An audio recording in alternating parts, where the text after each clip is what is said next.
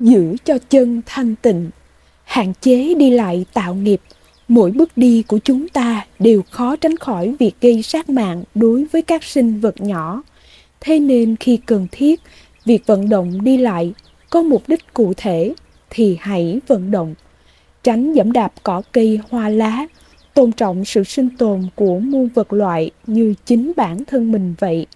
Không dùng chân làm tổn hại muôn vật không gác chân lên bàn ghế, áo, mũ, nón.